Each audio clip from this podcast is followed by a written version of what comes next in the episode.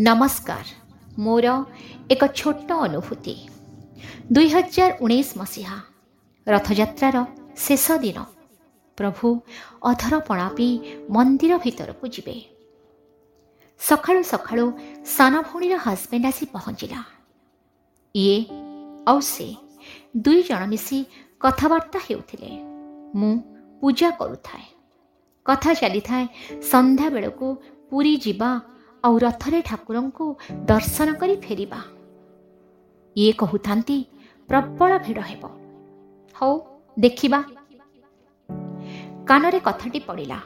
ଯଦିଓ ମୁଁ ପୁରୀରେ ବାହା ହୋଇଥିଲି ତଥାପି କେବଳ ବାହାଘରର ପ୍ରଥମ ବର୍ଷ ହିଁ ଇଏ ମୋତେ ନେଇ ମାଉସୀମା ମନ୍ଦିରରେ ଠାକୁରଙ୍କୁ ଦେଖାଇ ଆଣିଥିଲେ।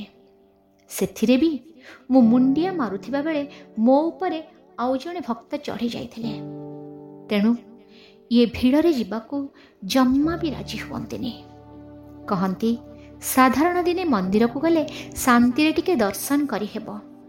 ରାତି ଦଶଟା ଯାକେ ଲକ୍ଷ୍ମୀ ମନ୍ଦିରରେ ବସି ହେବ ମୁଁ ଟିକେ ଆସ୍ତିକ ସ୍ୱଭାବର। ଆଉ ଇଏ କହିବାକୁ ଗଲେ ନାସ୍ତିକ। କ'ଣ ଆଉ କରାଯିବ? ଭଗବାନଙ୍କର ଇଚ୍ଛା। ଥରେ ରଥଟଣା ଦେଖିବାକୁ ଯିବି ବୋଲି କହିଥିଲେ। ଶ୍ୱଶୁର ଆଉ ଇଏ। ଦୁଇ ଜଣ ଯାକ ଏକାବେଳେ ନାଁ କଲେ। ଠାକୁରଙ୍କୁ ଫୁଲ ଦେଉ ଦେଉ ଆଖିରୁ ଲୁହ ଦିଟୋପା ଗଡ଼ି ପଡ଼ିଲା। ମନେ ମନେ କହିଲି ଆଉ ବା ତୋତେ କ'ଣ ରଥରେ ମୁଁ ଦେଖିପାରିବି? ସେ ସୌଭାଗ୍ୟ ମୋର ବା କାହିଁ? ପୁରୀ ଗଲେ ମନ୍ଦିରରେ ଯାହା ତୋ ସାଙ୍ଗେ ଦେଖା। ହଉ ତୋ ଇଚ୍ଛାରେ କାଳିଆ ତୋ ପାଖେ ରଖିବୁ ବୋଲି ମୋତେ ପୁରୀ ନେଲୁ। ହେଲେ ନା ରଥର ଦୌଡ଼ି ଧରିଲି। ନା ତୋତେ ରଥରେ ଦେଖିଲି। ପୂଜା ସାରି ରୋଷେଇ ବାସ ଖିଆ ପିଆ। ତା ଆଗ ଦିନ ବଡ଼ ଏକାଦଶୀ ଥାଏ ନିର୍ଜଳ ଉପାସ। ତେଣୁ ଦେହଟା ବି ଜମା ଭଲ ଲାଗୁନଥାଏ। ସନ୍ଧ୍ୟା ବାଜିଲା। ଠାକୁରଙ୍କୁ ସନ୍ଧ୍ୟା ଦେଇ ସାରିଲା ବେଳକୁ ଇଏ ଆସି ପହଞ୍ଚିଲେ।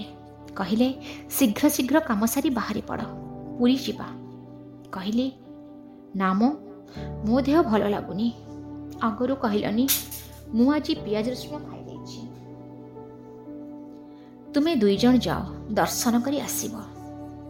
ହେଲେ ୟାଙ୍କର ଏକା ଜିତି ତମେ ଯିବ। ତମ ଠାକୁର କ'ଣ କହିଛନ୍ତି ପିଆଜ ରସୁଣ ଖାଇଲେ ମୋ ପାଖକୁ ଆସିବନି ବୋଲି? ଆମକୁ କ'ଣ ଖାଇବାକୁ ଦେଇଦିଅ? ଆଉ ନିଜେ କ'ଣ ଟିକେ ଖାଇନିଅ ଆମେ ଆଠଟା ବେଳକୁ ବାହାରି ପଡ଼ିବା। ଯାହା ହେଉ ସମସ୍ତେ ଖାଇଦେଇ ବାହାରି ପଡ଼ିଲୁ। ଠିକ୍ ପିପିଲି ପରେ ପରେ ରାସ୍ତାକୁ କ୍ଲୋଜ୍ କରି ୱାନ୍ ୱେ କରିଦେଇଛନ୍ତି। ପଚାରିଲା ପରେ କହିଲେ ଯେଉଁମାନଙ୍କର ପାସ୍ ଅଛି ସେମାନେ କେବଳ ସେପଟେ ଯାଇପାରିବେ। ନହେଲେ ସବୁ ଗାଡ଼ି ତାଳ ବଣିଆ ଦେଇ ଯିବ। ଇଏ କହିଲେ ମୁଁ ହେଲେ ଜାଣିଥିଲେ ପାସ୍ ଆରେଞ୍ଜ କରିଥାନ୍ତି ଭଉଣୀର ହଜବେଣ୍ଡ ବି ଟ୍ରାଏ କଲା ହେଲେ କିଛି ହେଇପାରିଲାନି ତେଣୁ ତାଳ ବଣିଆ ରାସ୍ତାରେ ଚାଲିଲୁ ଅଧା କିଲୋମିଟର ପରେ ଦେଖିଲୁ ହଜାର ସଂଖ୍ୟାରେ ଗାଡ଼ି ଦୁଇଟା ତିନିଟା ଲାଇନରେ ଚାଲିଛି ସେ ବି ପୁଣି କଛୁଆ ଚାଲିଲା ପରି ମୁଁ କହିଲି ଆମେ କ'ଣ ଆଜି ପୁରୀ ପହଞ୍ଚିବା ଆଉ ଯଦି ବା ପହଞ୍ଚିବା ସେତେବେଳକୁ ଠାକୁର କ'ଣ ରଥରେ ଥିବେ ସାନ ଭଉଣୀର ହଜବେଣ୍ଡ କହିଲା କଷ୍ଟ ନ କଲେ କ'ଣ ଠାକୁରଙ୍କୁ ଦର୍ଶନ କରିହୁଏ ସେ ଡାକିଛନ୍ତି ମାନେ ଆମେ ତାଙ୍କୁ ନିଶ୍ଚୟ ଭଲରେ ଦର୍ଶନ କରିବା ମନେ ମନେ ଠାକୁରଙ୍କୁ ମୁଣ୍ଡିଆଟିଏ ମାରିଲେ। କହିଲେ କାଳିଆରେ ତୋ ଇଚ୍ଛା ଗାଡ଼ିରେ ବସି ବସି ସେତେବେଳକୁ ଅଣ୍ଟା ପିଠି ଦରଜ କରିବା ଆରମ୍ଭ କରିଦେଇଥାଏ। ରାତି ସେତେବେଳକୁ ପାଖାପାଖି ବାରଟା। ଦେଖିଲି ଅଧା ଗାଡ଼ି ରାସ୍ତାରୁ ତଳକୁ ନେଇ ଲୋକେମାନେ ପାର୍କ କରୁଛନ୍ତି। ଭାବିଲି ବୋଧେ ପହଞ୍ଚିଗଲୁ। ଇଏ କହିଲେ ଏଠୁ ଆହୁରି ଚାରି କିଲୋମିଟର ରାସ୍ତା ପୁରୀ ପହଞ୍ଚିବାକୁ। ଗାଡ଼ି ଆଗକୁ ଛାଡ଼ିବେନି। ମୁଁ କହିଲି ତାହେଲେ ଆମେ ଯିବୁ କେମିତି? ଲୋକ ସବୁ ଗାଡ଼ି ରଖି ଚାଲିବା ଆରମ୍ଭ କରିଦେଇଥାନ୍ତି। ମନେ ମନେ ଭାବୁଥାଏ ମୁଁ କ'ଣ ଏତେ ବାଟ ଚାଲିପାରିବି? ଇଏ କହିଲେ ରୁହ କିଛି ଗୋଟେ ବ୍ୟବସ୍ଥା କରିବା। ଦୁଇ ଚାରି ଜଣଙ୍କୁ ଫୋନ୍ କଲା ପରେ ଠିକଣା ହେଲା ଦୁଇ ଜଣ ଦୁଇଟା ମୋଟର ସାଇକେଲ ଧରି ପାଖାପାଖି ତିନି କିଲୋମିଟର ପର୍ଯ୍ୟନ୍ତ ଆସିବେ। ଆମେ ଏପଟୁ ଚାଲି ଚାଲି ଯାଇ ସେଠି ପହଞ୍ଚିଲେ ସେମାନଙ୍କ ସହ ଆମେ ରଥ ପାଖକୁ ଯିବୁ।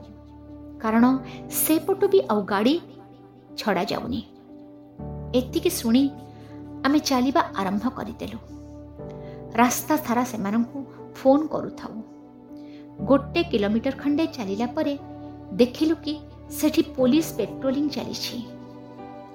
ଏପଟୁ କାହାରିକୁ ଛଡ଼ାଯାଉନି ଦଶ ପନ୍ଦର ମିନିଟ୍ ଅପେକ୍ଷା କଲା ପରେ କୁହାଯାଇଥିବା ଦୁଇ ମୋଟର ସାଇକେଲ ଆସି ପହଞ୍ଚିଲା। ଆଉ କଥାବାର୍ତ୍ତା ନକରି ଆମେ ମୋଟର ସାଇକେଲରେ ବସିଗଲୁ।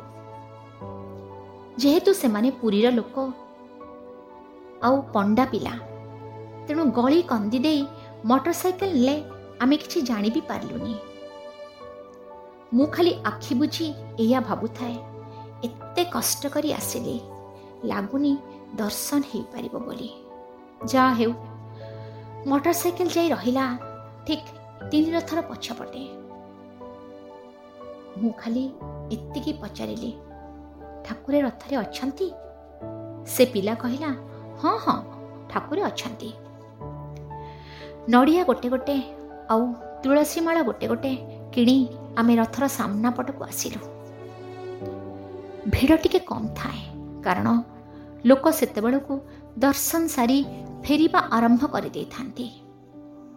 ମୁଁ ଯେମିତି କାଠ ହୋଇ ଛିଡ଼ା ହୋଇଥାଏ ଆଖିରୁ ଧାର ଧାର ଲୁହ ଗଡ଼ି ଯାଉଥାଏ। କହିଲି କି ମହିମା ତୋର?